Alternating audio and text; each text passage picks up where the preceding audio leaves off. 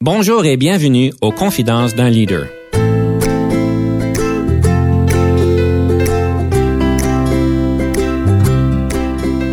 Ici Denis Lévesque, coach de cartes.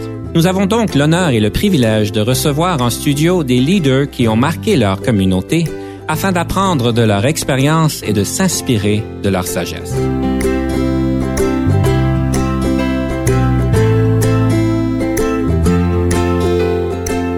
Aujourd'hui, nous avons le plaisir de recevoir M. Dominique Roy, qui est PDG de Diamond Taxi à Montréal. Bonjour et bienvenue dans notre studio, M. Roy.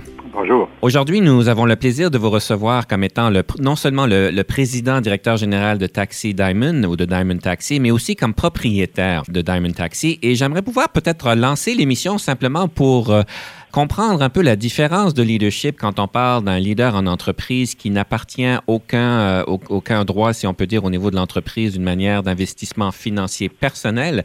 Et dans votre cas, évidemment, non seulement vous êtes un leader dans l'entreprise, euh, mais vous avez aussi, si je comprends bien, un investissement personnel dans le succès euh, de l'entreprise. Alors, j'aimerais juste comprendre, voir d'après vous, c'est quoi la différence entre les deux?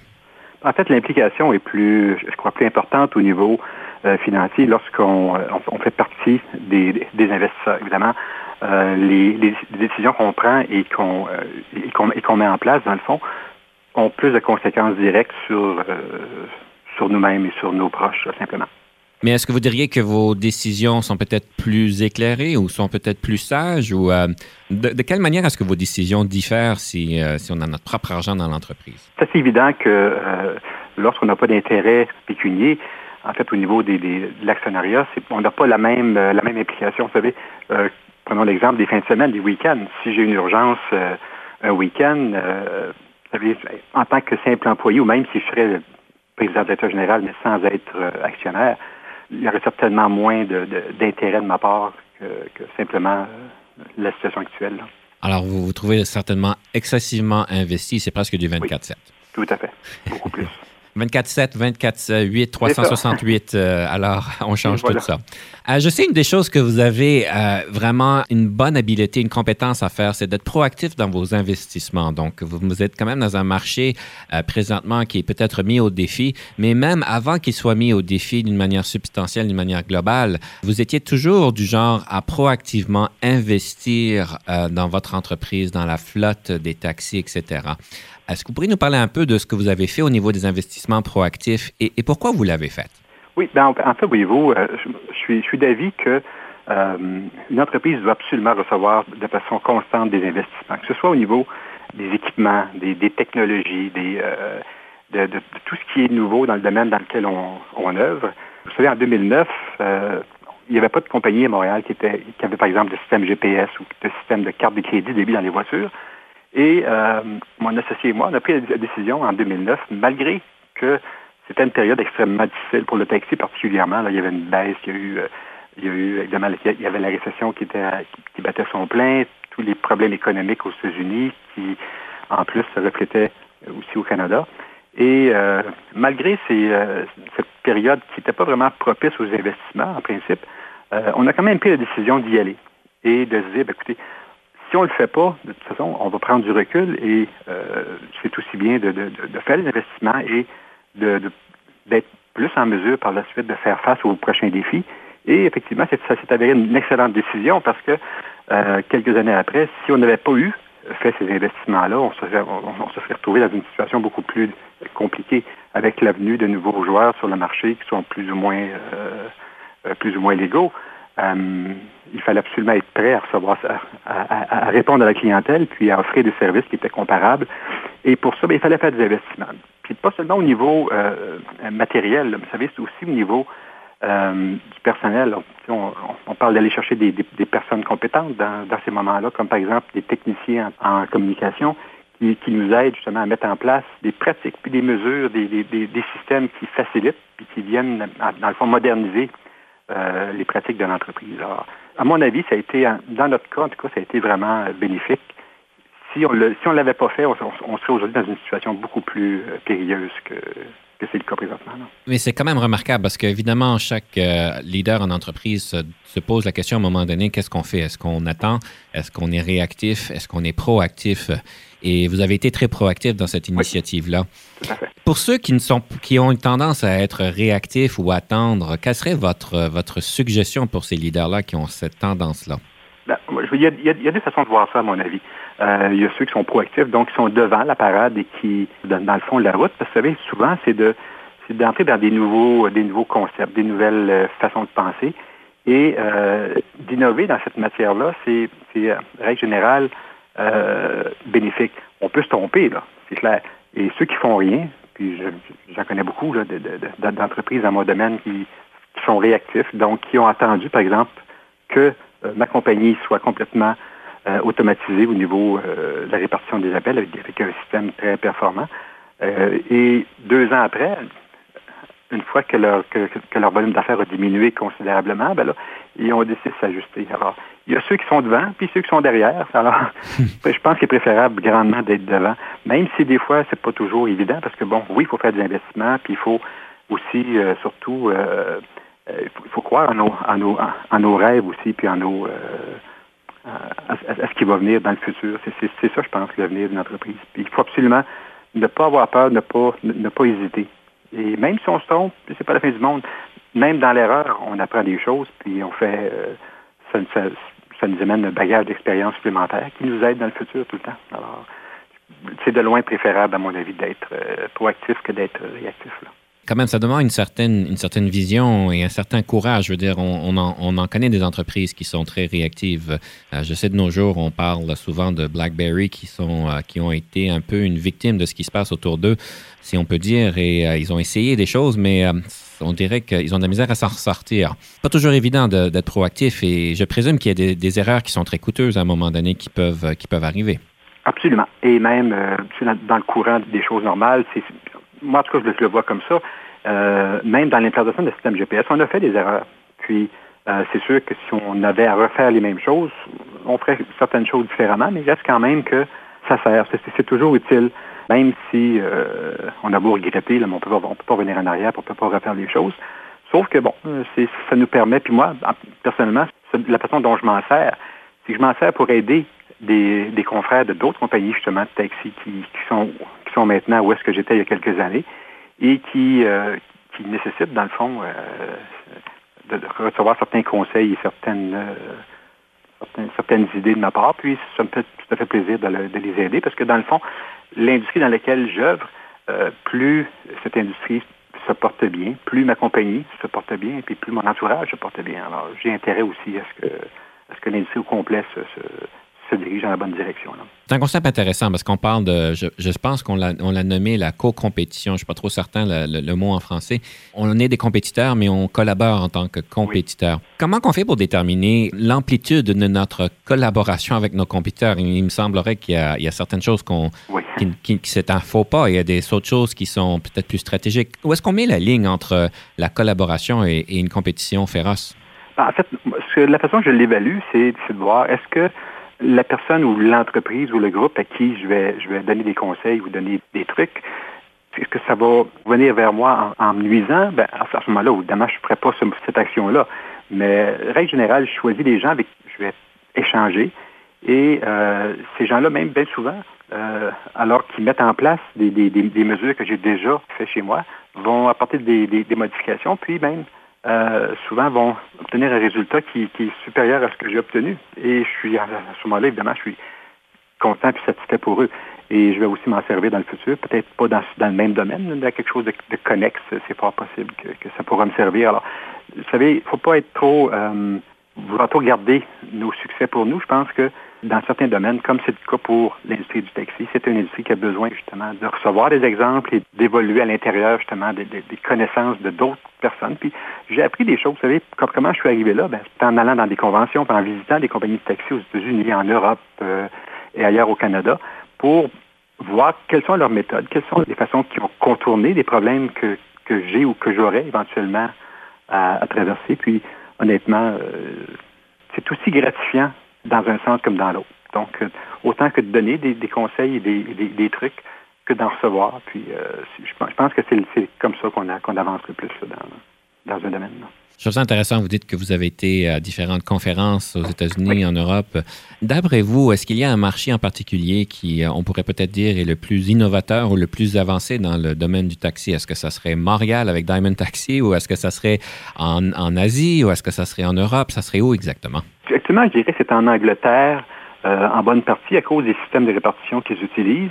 Il reste quand même que, euh, je dirais qu'au Canada, pour, pour, des, pour les compagnies canadiennes, euh, j'ai été surpris de, de, constater au fil des ans que euh, malgré qu'on était, à mon avis, en arrière sur tout ce qui se passait en Amérique, j'étais très surpris dans les années 2000, 2002, 2003 de découvrir que c'était pas si pire que ça et qu'on n'était pas si en arrière, même si on avait des systèmes qui étaient encore euh, partiellement manuels. Là, il reste quand même que les technologies ont commencé à se développer autour de 2003, 2004, 2005 et en allant justement euh, à ces conventions, puis à ces congrès, voir les exposants, puis regarder les, équipements qui sont maintenant disponibles, puis les nouvelles méthodes de travail.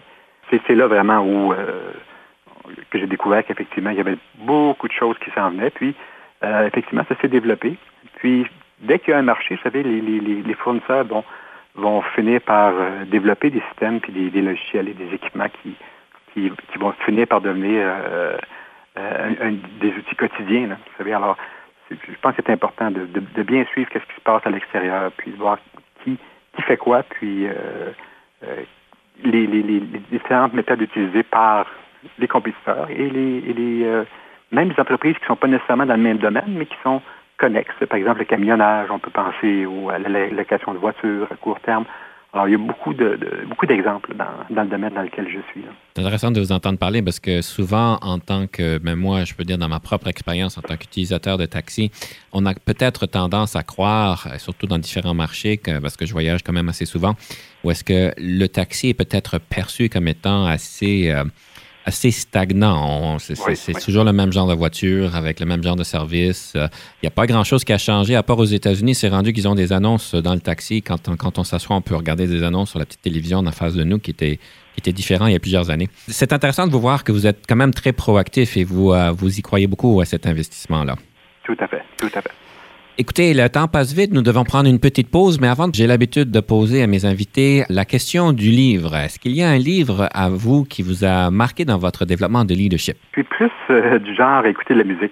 Alors, mes temps libres, euh, je suis un, amoureux de la musique, alors je le passe la plupart du temps à soit écouter de la musique ou en faire, malgré que depuis un certain temps, j'ai pas beaucoup de temps, mais euh, alors je lis, je lis très peu, à part les journaux et les revues spécialisées qui concerne mon, mon, domaine. Alors non, je suis pas, je suis pas tellement versé sur le côté lecture, beaucoup plus la musique. J'ai hâte d'entendre votre réponse sur ce qu'il y a une chanson sur le leadership, mais je vais vous donner une couple de minutes pour y penser.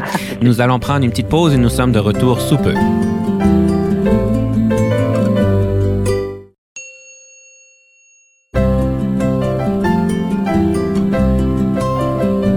De retour à l'émission, nous avons le privilège d'avoir aujourd'hui M. Dominique Roy, PDG de Diamond Taxi à Montréal, avec nous. Et on parlait juste avant la pause de différentes choses au niveau de l'innovation au niveau du taxi.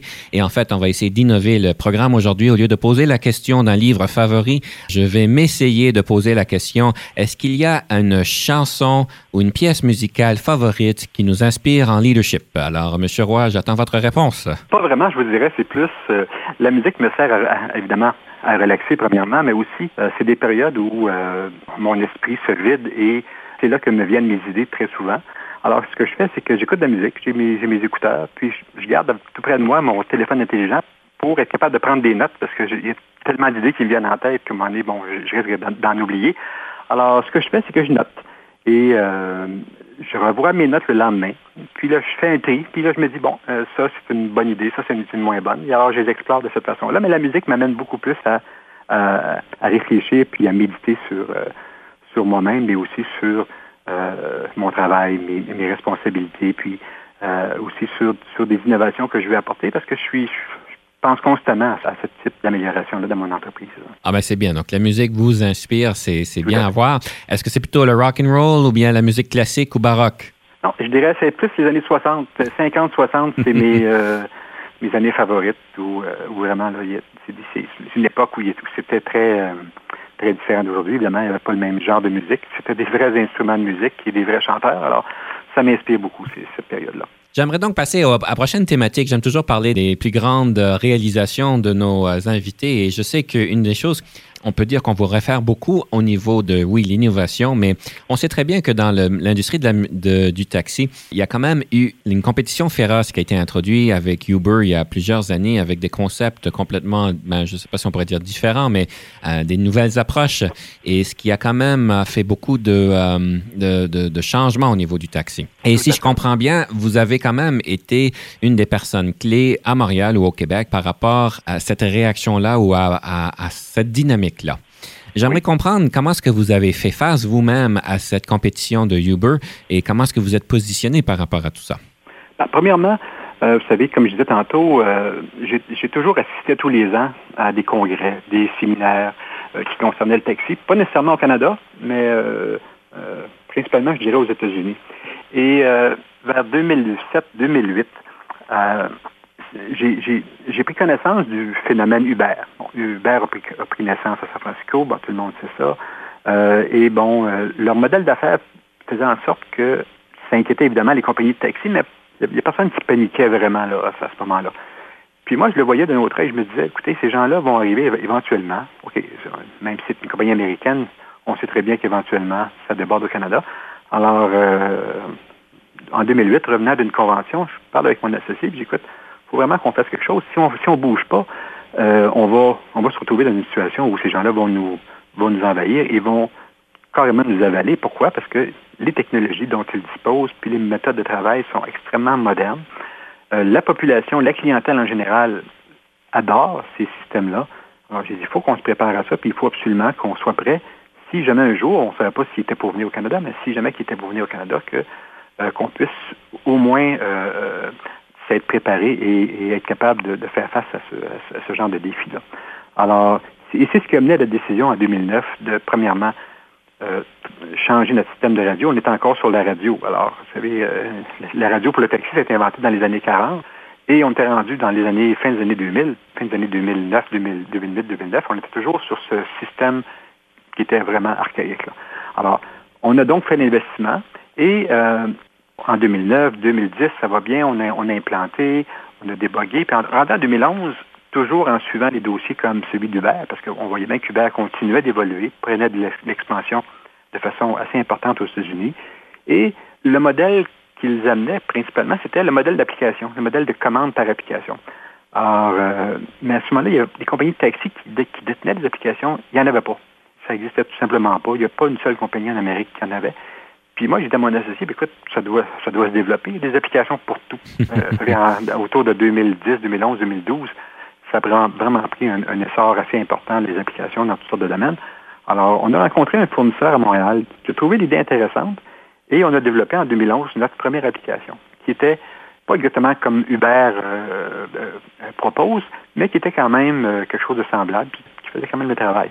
Alors, on l'a lancé en 2012 donc même deux ans avant que Uber euh, finisse par arriver au Canada. Alors, ce qui a fait que lorsque Uber et Halo, parce qu'il y avait deux compagnies à l'époque qui, qui faisaient à peu près le même genre de travail, lorsqu'ils se sont présentés puis se sont implantés à Montréal, ben, on avait déjà, depuis euh, deux ans environ, euh, introduit notre, application pour commander des taxis. Et on était toujours les seuls à ce moment-là, au moins au Canada, à détenir une application. Puis, euh, honnêtement, ça nous a, ça, nous a euh, diminué un peu l'impact que Uber et Halo à l'époque ont eu sur l'industrie. En fait, c'est plus mes compétiteurs qui en ont souffert parce que euh, nous, on avait déjà sécurisé une bonne partie de notre clientèle avec, avec, ces, avec ces 17 nouvelles applications-là. Mais il reste quand même que ça n'a pas été long que tout le monde s'est mis à l'heure par, par la suite et a développé leur propre application.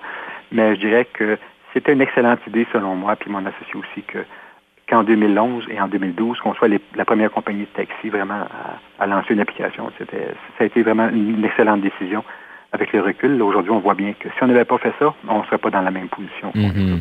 Est-ce que vous diriez qu'aujourd'hui, euh, la majorité de vos, euh, de vos commandes, de vos clients euh, sont faits par l'application ou est-ce qu'il y a quand même une transition qui est encore en train de se faire? Il y a encore une transition. Ce que je vous dirais, c'est que ça a pris un certain essor. Je dirais qu'environ 15% de nos appels qui proviennent de l'application. Il demeure quand même bien 85% des gens préfèrent toujours parler à une, téléphoniste ou euh, des systèmes automatisés, mais par téléphone. Alors, euh, on voit la tendance, évidemment, qui va de plus en plus vers les applications, mais vous savez, les applications, il y a bien des gens qui ne sont pas, sont pas nécessairement friands de ça. Alors, c'est aussi bien mm-hmm. qu'on puisse couvrir tous les, tous les types de ce qui me pose la question, c'est que, euh, évidemment, il y a Uber dans votre marché. Je comprends aussi à Montréal, il y a une compagnie qui s'appelle Théo qui s'est installée, un nouveau compétiteur d'il y a je ne sais pas trop combien longtemps. Et la question que je me pose, c'est ce qu'on appelle en anglais le unique selling proposition. Je présume que vous devez vous poser la question quand on voit des compétiteurs qui offrent des choses légèrement différentes ou différents concepts. Comment est-ce qu'on arrive à identifier l'unique selling proposition? Et pour vous, Diamond Taxi, ce serait quoi le unique selling proposition? C'est de l'innovation, vous savez. Euh, Théo Taxi euh, ont développé un concept qui est honnêtement très différent. Bon, on parle de chauffeurs employés. Pas, vous savez, c'est pas la norme dans le taxi. Normalement, le taxi, c'est des chauffeurs qui sont propriétaires de leur taxi ou qui vont louer carrément un taxi. Dans le cas de Théo, ils ont développé un concept qui est une, euh, où c'est des salariés. Alors, la décision qu'ils ont prise, c'est un changement majeur de, la façon dont les chauffeurs de taxi travaillent, mais il reste quand même que c'est simplement une branche de plus à l'industrie du taxi. C'est un autre service. Je pense qu'il s'est bien comblé un besoin et surtout une volonté, parce qu'on parle de véhicules électriques ici, là, dans le cas de Théo Taxi, et on sait très bien qu'au Québec, puis en particulier à Montréal, les, gens sont très friands de tout ce qui est électrique, donc électrification des transports. Puis je pense que c'est ça le futur de l'industrie, c'est effectivement l'électrification des transports. D'un, ça diminue énormément la, charge pour les chauffeurs de taxi parce que, bon, euh, une grande différence entre le prix de l'essence et l'électricité, évidemment. Mais pas juste ça. C'est le, le, modèle lui-même, vous savez, c'est une transformation. L'industrie, là, devait se, transformer. Et Théo Taxi vient simplement bousculer encore une fois euh, les, les, méthodes de travail qui n'ont pas été renouvelées, qui n'ont pas été révisées depuis nombre d'années dans certains cas. Et euh, ça vient simplement amener un changement supplémentaire. Puis, ce changement-là, je pense qu'il était nécessaire parce que l'industrie a besoin d'évoluer. C'est, à mon avis, c'est extrêmement important. Alors, c'est beaucoup plus une question d'évolution. Mais je présume que ceci vous pose la question fondamentale de ce que Diamond Taxi offre de différent pour les autres. Pourquoi est-ce que quelqu'un veut voir Diamond Taxi? Tout ce processus d'identifier clairement notre marque de commerce. Exact, oui, tout à fait. Une des choses qui est, très claire avec vous, avec votre engagement dans la communauté, dans l'industrie, c'est que vous êtes reconnu comme étant une des personnes qui est euh, le porte-parler, si, si je peux utiliser le mot, de l'industrie du taxi et il semblerait que vous avez beaucoup d'interactions avec les médias parce qu'évidemment que tout ce qui se passe, euh, vous êtes très convoité. Vous avez donc dû apprendre, je présume, à travailler avec les médias avec votre expérience. Et euh, je me, posais la question, en tant que leader qui doivent parler aux, aux, médias, est-ce que vous avez des suggestions sur comment mieux travailler avec les médias euh, avec toute votre expérience? En fait, je pense qu'il faut être disponible pour les médias. J'ai découvert que très souvent, les, les, les journalistes veulent des réponses rapide, immédiate. Des fois, on n'a pas toujours le temps. ça m'est arrivé une fois de me faire réveiller le matin à 7 heures par, mon téléphone. Puis bon, c'est un journaliste qui me dit euh, Monsieur Roy, vous avez vu la nouvelle, qu'est-ce que vous en pensez? Puis je putain, minute, j'ai pas pris connaissance de nouvelles encore, là, moi. Mais euh, vous savez, euh, les journalistes en général vont toujours pointer vers les personnes qui ont des choses à dire, évidemment, puis qui ont des choses qui vont qui vont qui vont servir aussi pour au public.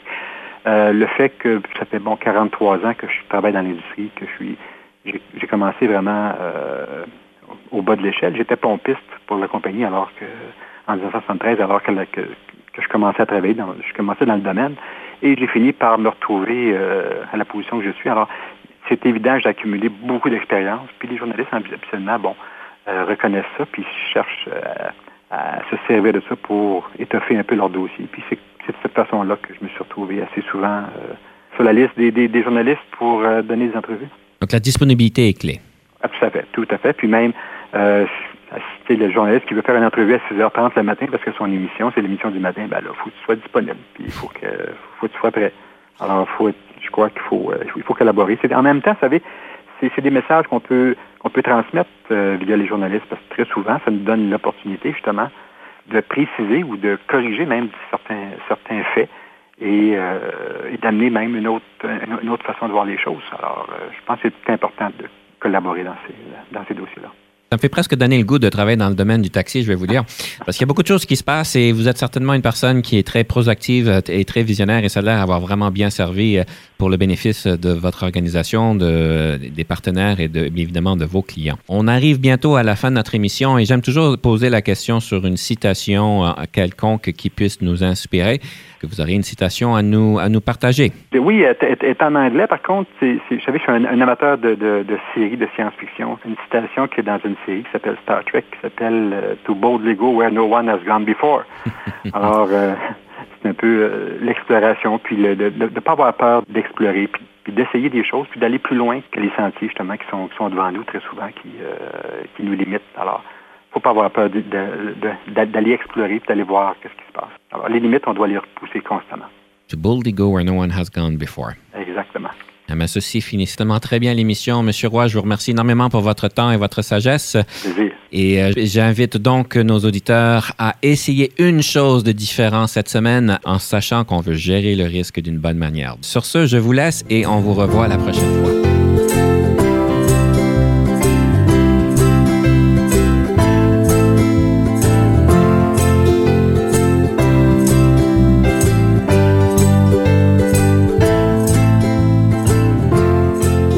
Conception, animation, entrevue et recherche, Denis Lévesque. Montage et réalisation, Jean-Paul Moreau. Confidence d'un leader est une production et une présentation d'Unique FM 94,5.